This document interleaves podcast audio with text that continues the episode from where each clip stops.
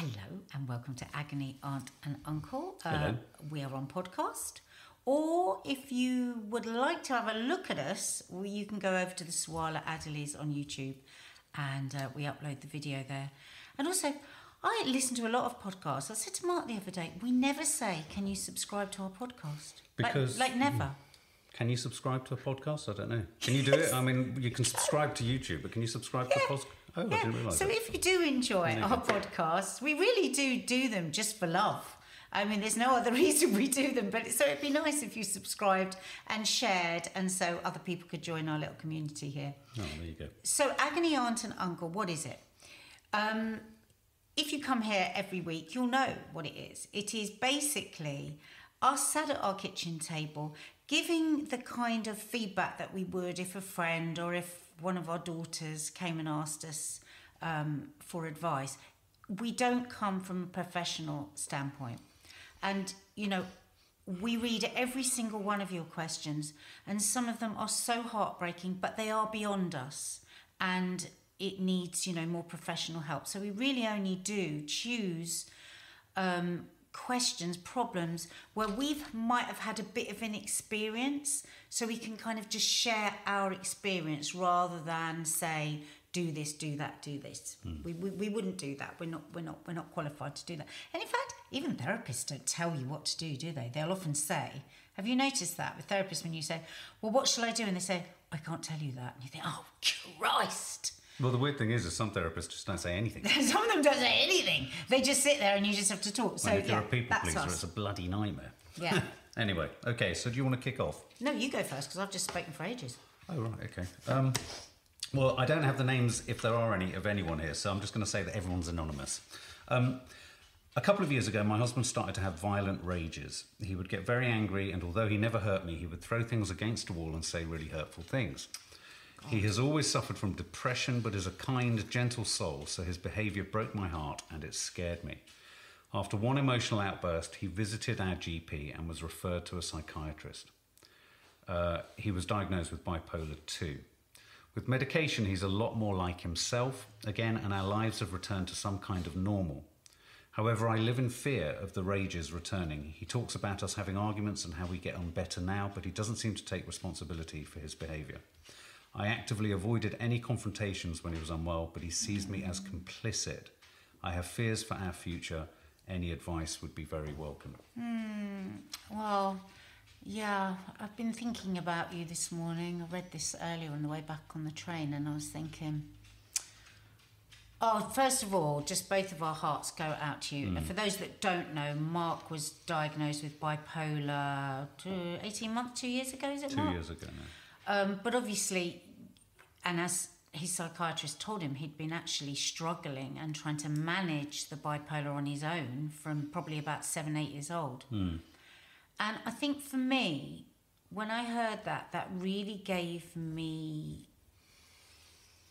I don't know, real sympathy and has allowed me to bite my tongue many times when I felt that Mark has been more curt or more irritable or more um, whatever negative than I know he even knows he's being. Like he doesn't, or, or he's struggling. You know, you'll be struggling. I can see when you're struggling because now you're on medication. You kind of have these dips, don't you? And Not not very lows and very high dips, but I can see them coming, and I know that that's going to be a stressful time for you and for me.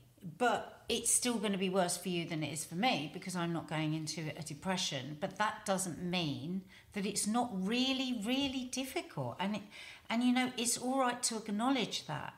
And I hear what you're saying about the way that your husband just wants to move on. It's it's really strange. When Mark came out of rehab, and it was like, Mark, you were very much on the pink cloud of sobriety, and mm. it was like everything that I'd wanted. Writing notes. But it was really strange for me because I almost felt resentful. I almost felt like this anger that, oh, we're just supposed to move on. And yet I've got all this stuff in me that I just feel sad about, that I feel angry about, that I feel. And yet I then felt like I was being a horrible person for even thinking that because now, you know, Mark was working so hard on his issues and his struggles and his mental health. I almost felt there was no place for me to feel anything that I was feeling. So I think that's what I'm picking up that there may be some similarities there in what you're feeling. I didn't really understand the line about complicit. No, I didn't. No. I, I don't really know what you meant about that, so I can't really sort of give you anything back Maybe complicit in any confrontations that they do have.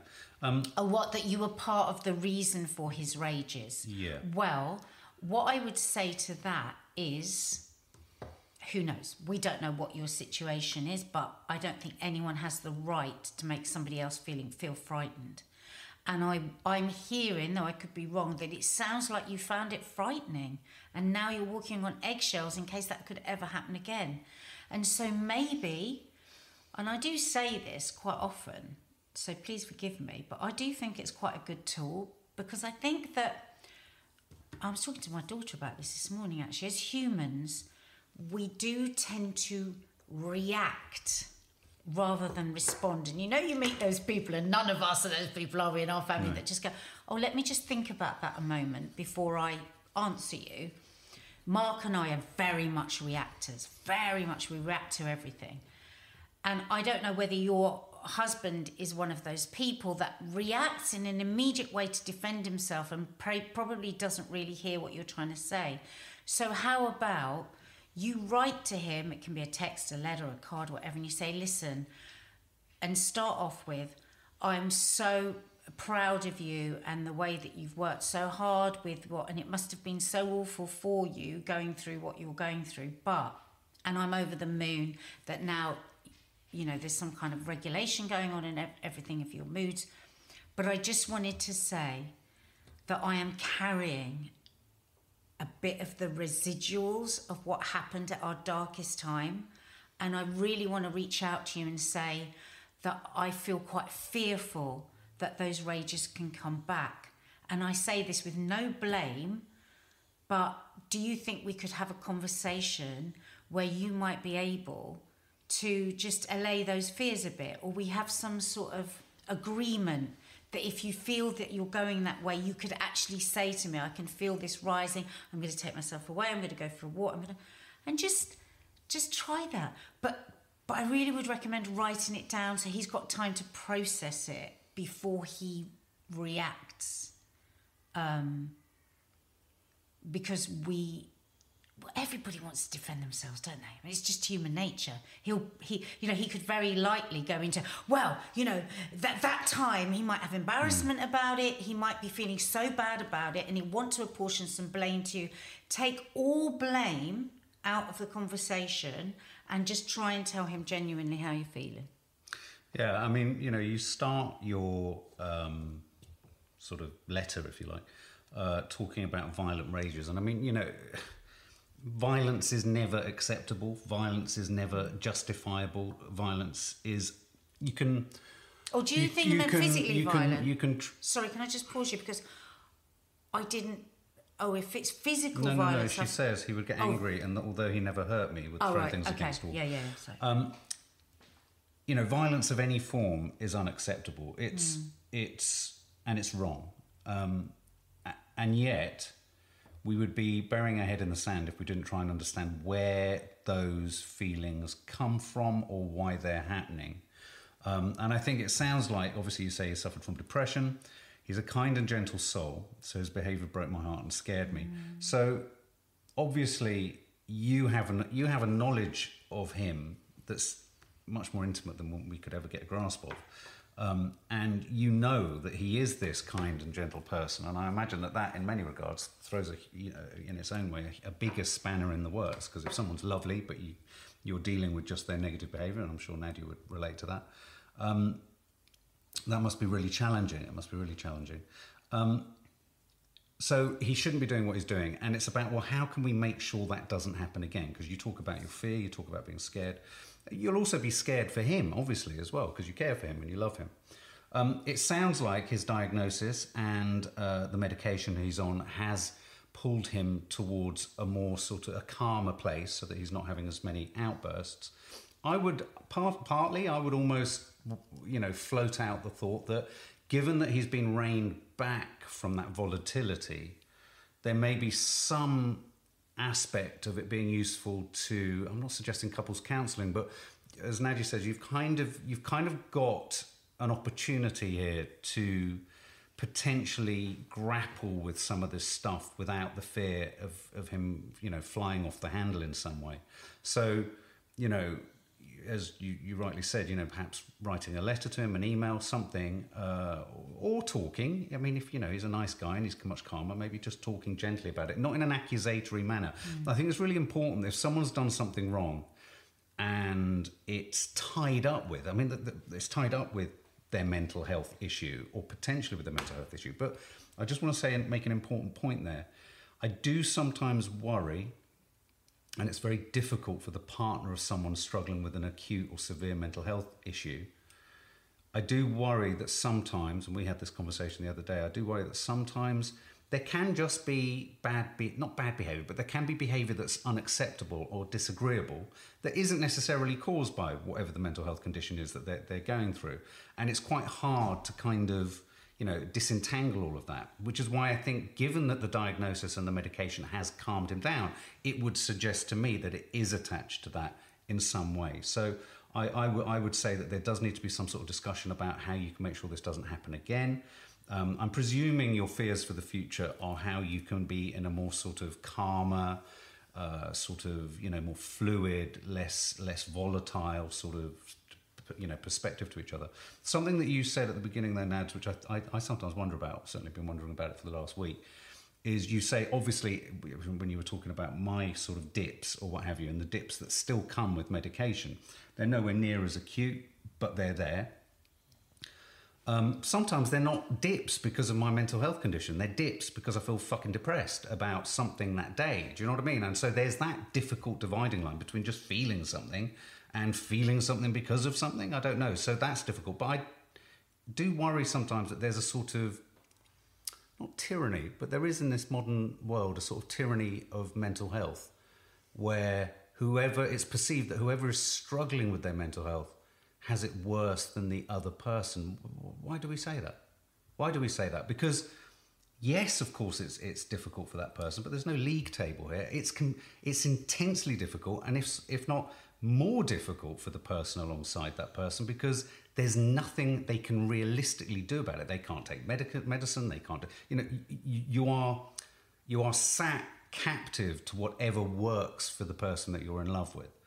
Um, so the reason I'm saying that is don't feel bad about feeling bad. Do you know what I mean? Don't feel that you haven't got the space to uh, to feel what you're feeling and, and and you know you're feeling of fearfulness and all this kind of stuff. It, it, does sound to me like you've you've reached a calmer place, and I think you know obviously embedded in what, wherever you're at now, I think will be the potential solutions for a sort of calmer future. Um, but yeah, I mean, uh, you know, and, uh, and I'd like to say as well, Mark and I recently, a few weeks ago, did a very long, in depth interview with Bipolar UK. Mm. But what mm. Mark and I really found from that chat was both of us. We realised we'd never spoken to anyone else mm. with bipolar 2, and the psychiatrist that we were talking to has bipolar 2. And so then, since then, I've been looking up Bipolar UK, what kind of support that they they have on offer, and they have um, group meetups for families and loved ones of people with bipolar 2 and also for people with bipolar 1 or 2 and also for people with bipolar. So that might and they do zoom meetups. So i would say if i had my time again i wish i had reached out and found out a bit more two years ago. Mm. because we have been absolutely on our own with this. We haven't we, we don't talk in depth to anyone else outside of ourselves. We don't talk to our family because people only want to hear for two minutes and then they move on. And mm. friends just, what can they say? Because they've got no experience of it. So you do keep it to yourself. And I find that very lonely sometimes. And uh, that's why I really did want to um, read out this message because I think there'll be a lot of people that we had our light bulb moment, and hopefully our Mm. light bulb moment can help somebody else have a light bulb. Because there's nothing like a problem shared with other No, people exactly. that understand. So really, really, I would highly recommend check out Bipolar UK. They're a lovely, they're a small charity, aren't they, Mark? But they do Mm. Yeah, a lot of really, a lot really, of work. Really Yeah. useful. Um, I just quickly, just as a final thing, uh, the sentence where you say he doesn't seem to take any responsibility for the behaviour. I just want to just take the heat out of that because I get that, I understand that. He might not be taking responsibility for it, not because he doesn't want to, or because he's trying to dodge something or escape something or get away with something. He might have just a genuine lack of, of awareness as to how upsetting it's been Mm. or how upsetting he was. Um, That's what the psychiatrist said, didn't he? He said I can be really Yeah, m- yeah. mean to my wife, and I actually don't even know I'm doing it. Yeah. So Yeah. that's really hard for the person left behind because, of course, you know, that can breed resentment. You want an apology, you want an acknowledgement, you want recognition, and what have you. I mean, it's so it's so fraught, isn't it? With what is the nuanced details of your relationship and how are you in any given moment? Because whatever your relationship is like today, it won't be like that tomorrow. Mine and Nadia's isn't the same today as it was last week. So you know, depending on where you're at with each other, we can't tell you the best way to judge a moment. You know how agony aunt columns often say, you know, sit him down and have a chat. Well, hang on a minute, you can't just sit him down at any old time. You've got to the, the timing has to be right. So all I would say is slightly try and take the heat out of feeling that unless he takes responsibility, we can't move forward. He might be ashamed, he might be embarrassed. Sometimes I don't want to flag up or return to behavior of mine because I'm embarrassed about it and I feel bad about it. Um, and that, in a weird way, by not talking about it and feeling bad about it, is, is his way of trying to make amends and push on and get And that's why it's important for you to voice your feelings and say, I just need us to talk about this. This isn't about me wanting Yeah. to beat you up over it. It's just, Yeah. I need us to talk about it before I can fully move on. Exactly, exactly. Um, and we send you so much love and so Mm. much understanding. One last thing. Um, I remember when Mark was first diagnosed, and there's lots of people talking about the medication. Oh, it can take 18 months for the medication to get the right balance. And we were like, yeah, no, that won't happen for us. But actually, it does take a Mm. long time for many, not for everyone, to get the right balance of the medication. So, Mm. also be aware of that, that this medication is playing with the chemicals of his brain. And so, like, I have given Mark a lot of leeway on that because I think, well, he, actually, if you think about it, his poor brain is going, is trying to recalibrate. So um, there, there, there is a bit of that as well to take into consideration. Um, but yeah, we send you lots of love. And maybe suggest him some kind of talking therapy as well to say alongside his Yeah. medication. And if not, Bipolar UK, because I think everything Yeah. there is free. Yeah. Um, so is it me? Yeah. Okie dokie. Um, right. How would you move on from a toxic, codependent relationship? And one of the reasons I've chosen this particular problem is I know that this will be relevant for so many people because we always get, whenever we discuss anything like this on Coffee Moaning, which is our morning show we do on YouTube every day, um, so many people like messaging and so. So, what are some tips on letting go? I am in love with this person. We dated on and off for two years, long distance. We've met. I travelled to see her in Canada. It was special, but we argued a bit. Prior to that, it was a toxic cycle of push and pull. I thought being with each other in person would solidify our bond a bit better, but it didn't really. Although we seemed to get on better in person, how would you deal with letting go? Would you fight for your first love? If you're done, are you truly done? So is the dilemma here how to stay with the person? Should should they stay with the person? It's Or- interesting, isn't it? My mum always used to say, I think if you have to ask if you're supposed to be with somebody, you're probably not supposed to be with somebody. Mm, right. Yeah. And I, I, I, I agree and I disagree with that because I think actually often what people are asking is is there any way this can be fixed? Hmm. And we always say on paper, our relationship, you wouldn't have thought it could work. We were both chaotic, we were both a mess, we both fallen in and out of other relationships. there was a lot of jealousy on your part in the beginning, and there was a lot of mess up, messed up thinking in my part. We were a mess, right?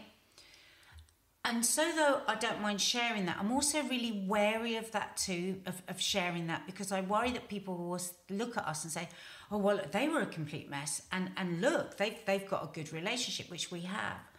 But we are both people that are committed to working on it, are committed to being honest with each other, have been committed to facing some heavy shit with each other, are committed to fidelity and all of those other things. So so there was the chaos, but also the shared values and the absolute knowledge that we weren't playing games with each other's feelings.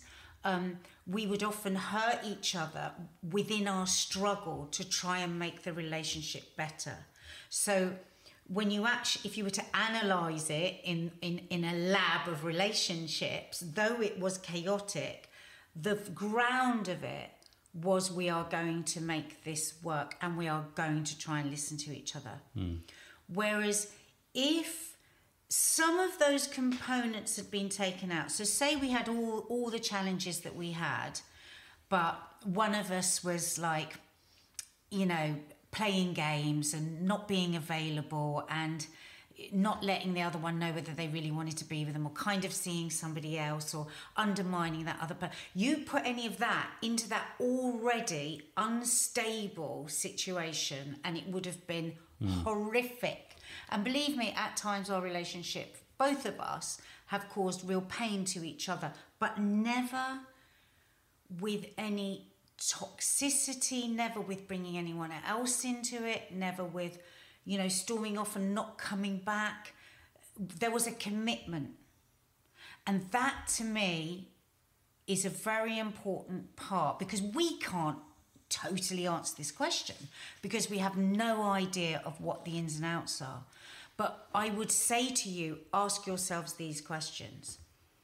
Because just rowing a bit always happens. We row loads. You know, you've seen each other. I think when you've had a long distance relationship, you can build it up into a perfect ideal and then you could see each other and it could be like oh well that's a bit annoying when then they do that I mean there's plenty of things that are very annoying when mm. you will spend a lot of time with somebody and so a committed couple will work their way through them so ask yourself is there commitment to work through the problems is there a genuine do you like each other you might say you love each other because love is an easy thing to bounce about. You might fancy each other. Do you like each other? Would you choose this person's company? Do you share the same values?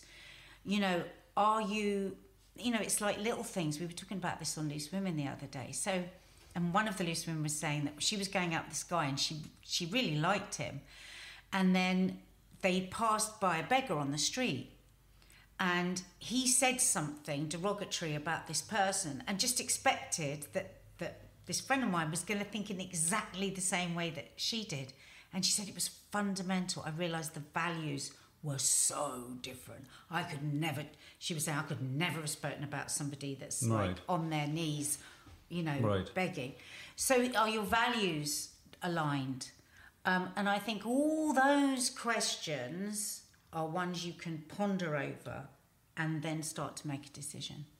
Okay, for those of you watching, you'll probably notice I've been bathed in sunlight, so I'm struggling actually to focus on anything. Um, how would you move on from a toxic codependent relationship? There's so much in that toxic codependent relationship. Codependency is is a profoundly difficult, complicated uh, concept.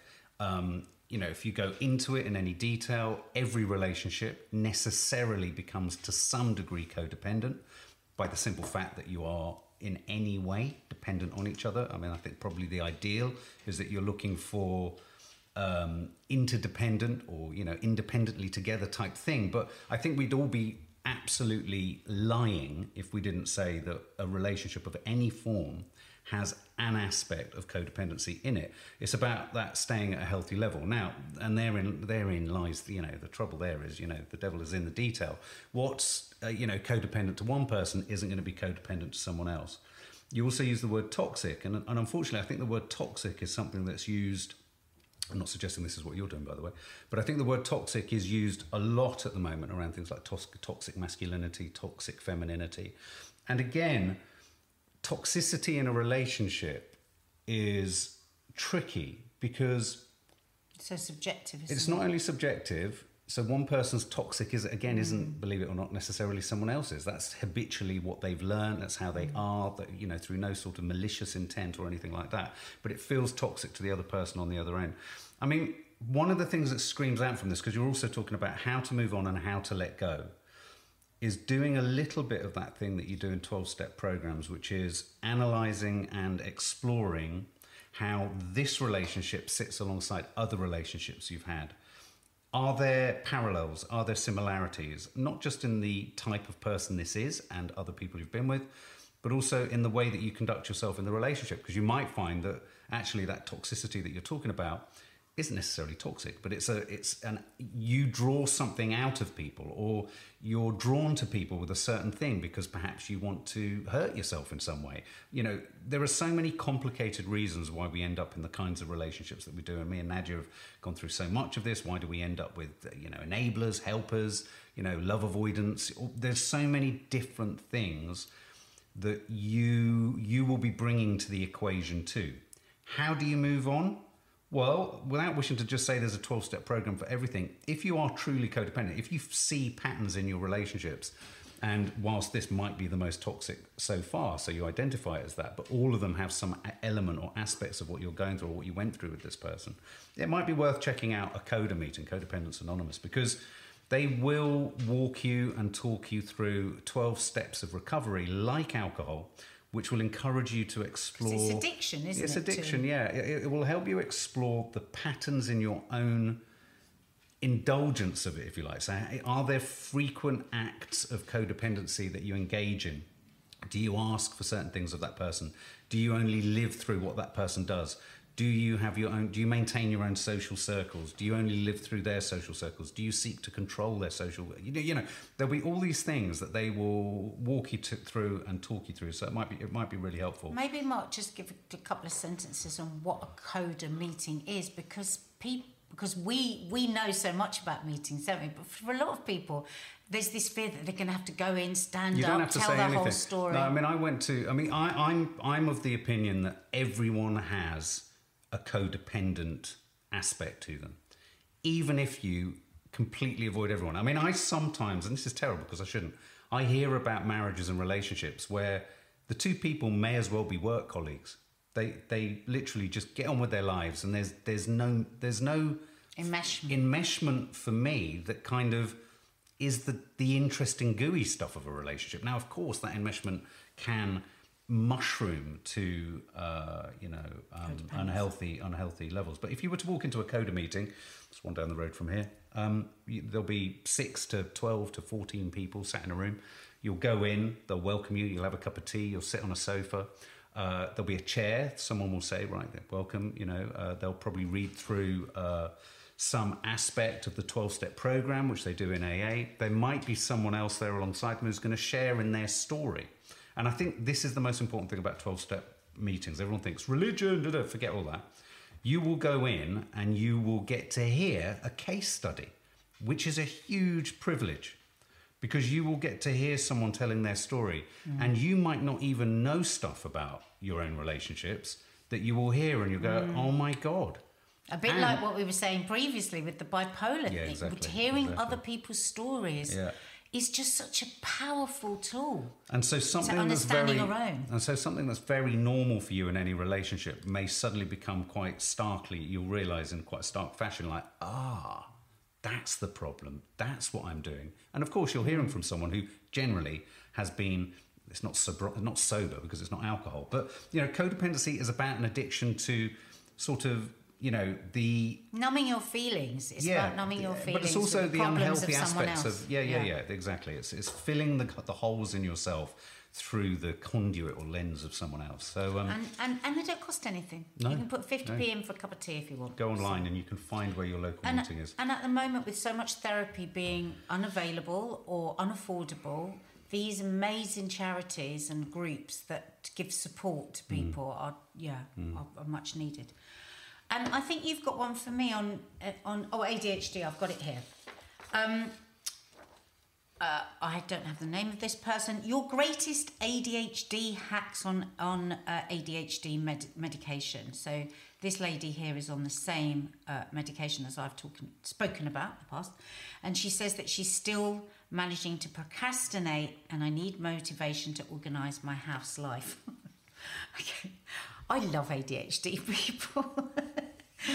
I just So is this a question? What are your greatest ADHD? What hacks? are my hacks on Right. how because she's having the medication but she's still like completely disorganized. Now Right. I I think you have to go hand in hand and I, I will be moving towards not being on the medication um, eventually or, or not taking it as often as I do. Um, and actually, I was talking to somebody about this yesterday. What I'm trying to do is recognize what I do when I have the medication, how I'm able to just focus in on things, how I'm able to stay with things. Now, the thing is with the medication is that it can it can give you focus, but you could shift that focus to your phone. And you could spend all day on your phone, or you could spend all your day on uh, something that you didn't necessarily want to get done that day.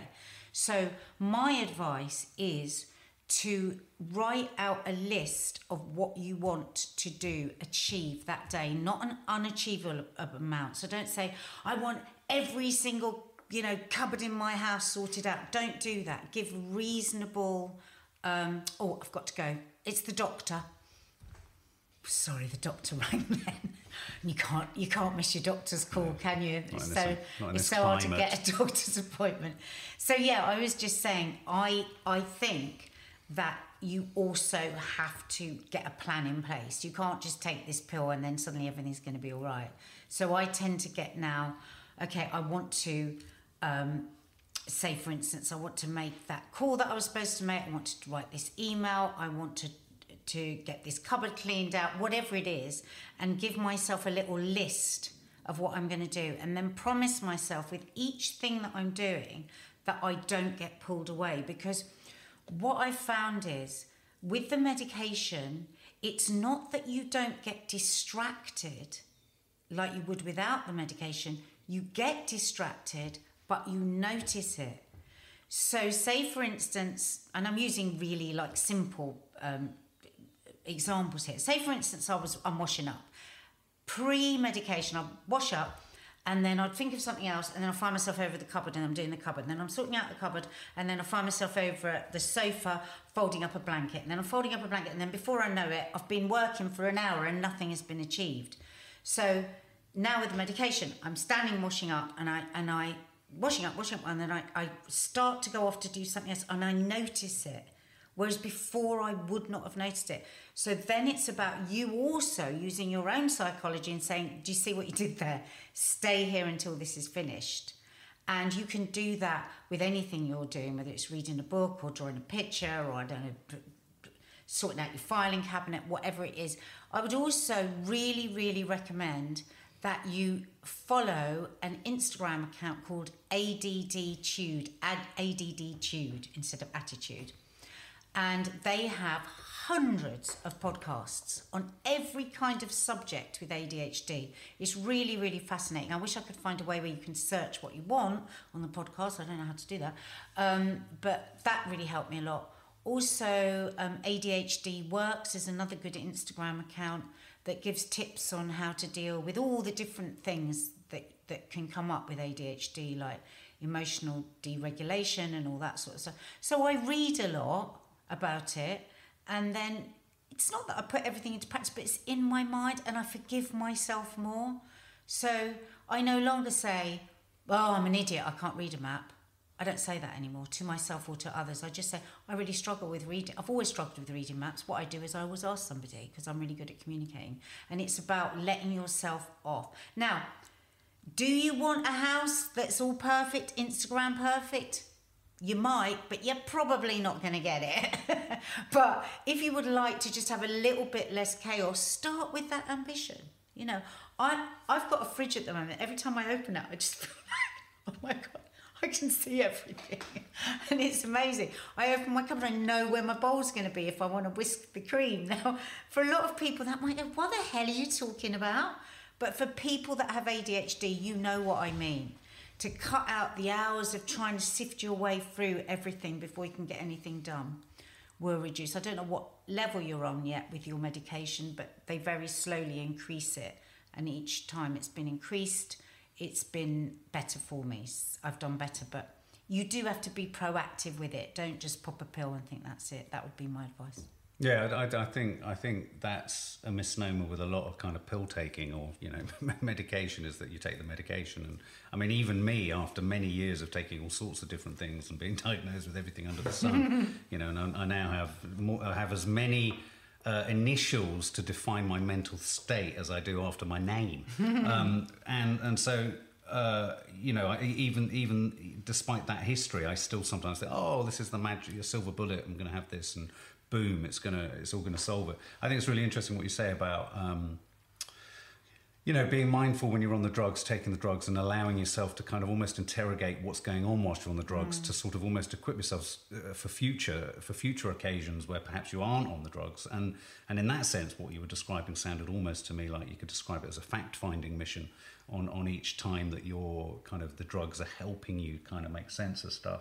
Um, I mean, it's curious because I, I haven't thought about this yet. I suppose I'm I'm still in the kind of foothills of my medication, which isn't the same as yours and Nad's, um, having some effect on me. It's complicated because I'm on bipolar meds as well.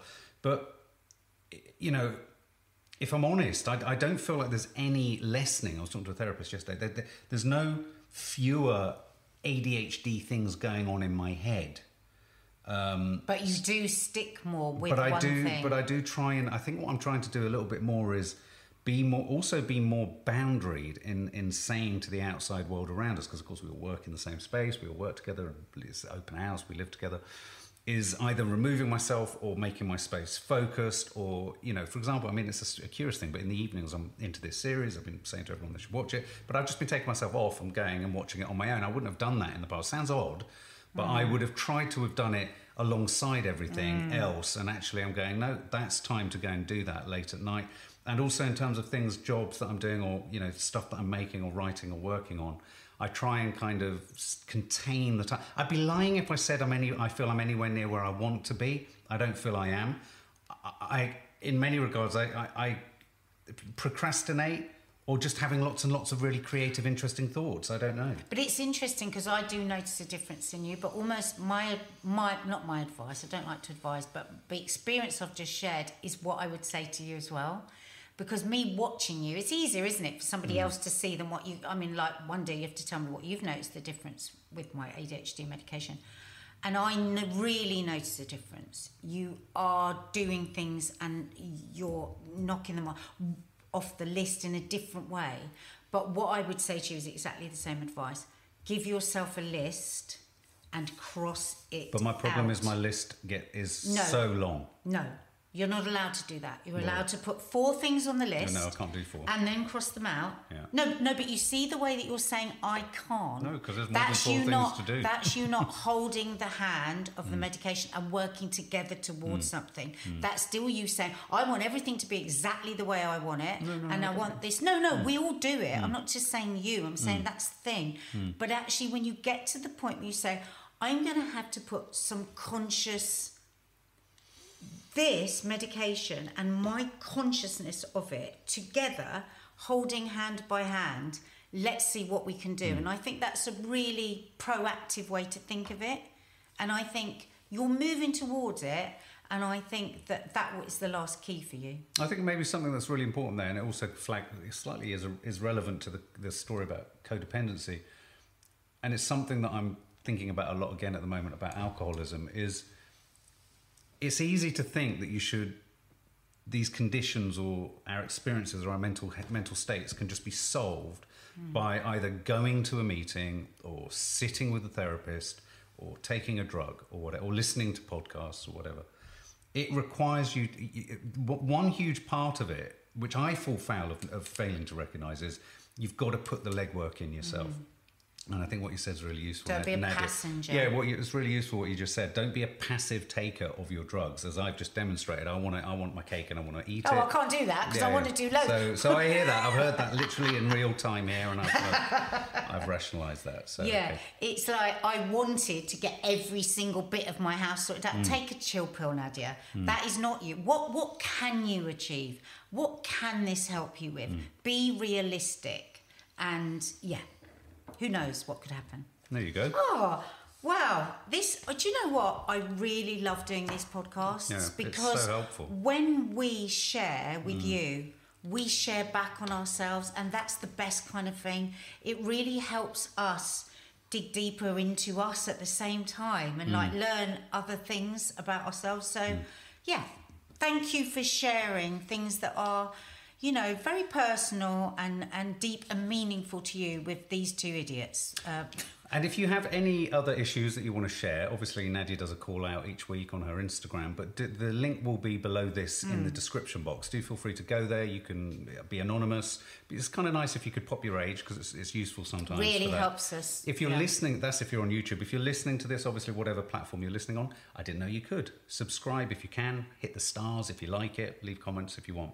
Um, And please subscribe on the Yeah. YouTube channel as well because uh, yeah, we put our heart and soul into into everything that we do, and that subscribe button that doesn't cost anything, and that pushing it out to other people is really is is really what you could do back for us. We'd love that.